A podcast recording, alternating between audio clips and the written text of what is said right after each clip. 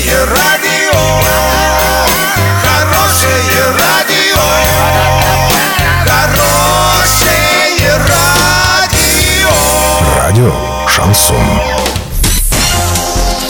В студии с новостями Александра Белова. Здравствуйте. Спонсор выпуска магазин «Строительный бум». ИП Халикова РМ. Низкие цены всегда.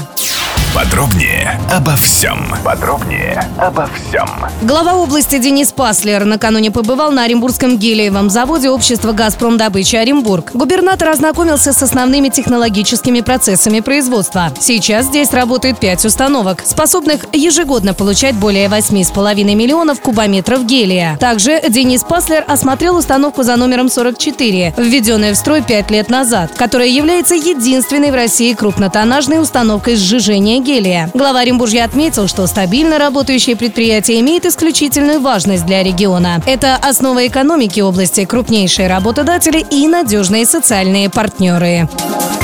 Василий Казупица, исполняющий полномочия главы Урска, потребовал впредь выполнять ремонт дорог с использованием новой технологии с установкой так называемых плавающих канализационных люков. Это позволит избежать инцидентов, подобных тому, что произошел на улице Елшанской. Напомним, там пришлось срезать только что уложенное асфальтовое покрытие вокруг трех колодцев. Грунт просел и асфальт растрескался. Суть в том, что люк опирается не на жесткое бетонное основание, а на так называемую капсулу, которая сооружается еще во время укладки дорожной одежды. Потом, когда дорога дает усадку, люк смещается вместе с ней, не нарушая целостности полотна.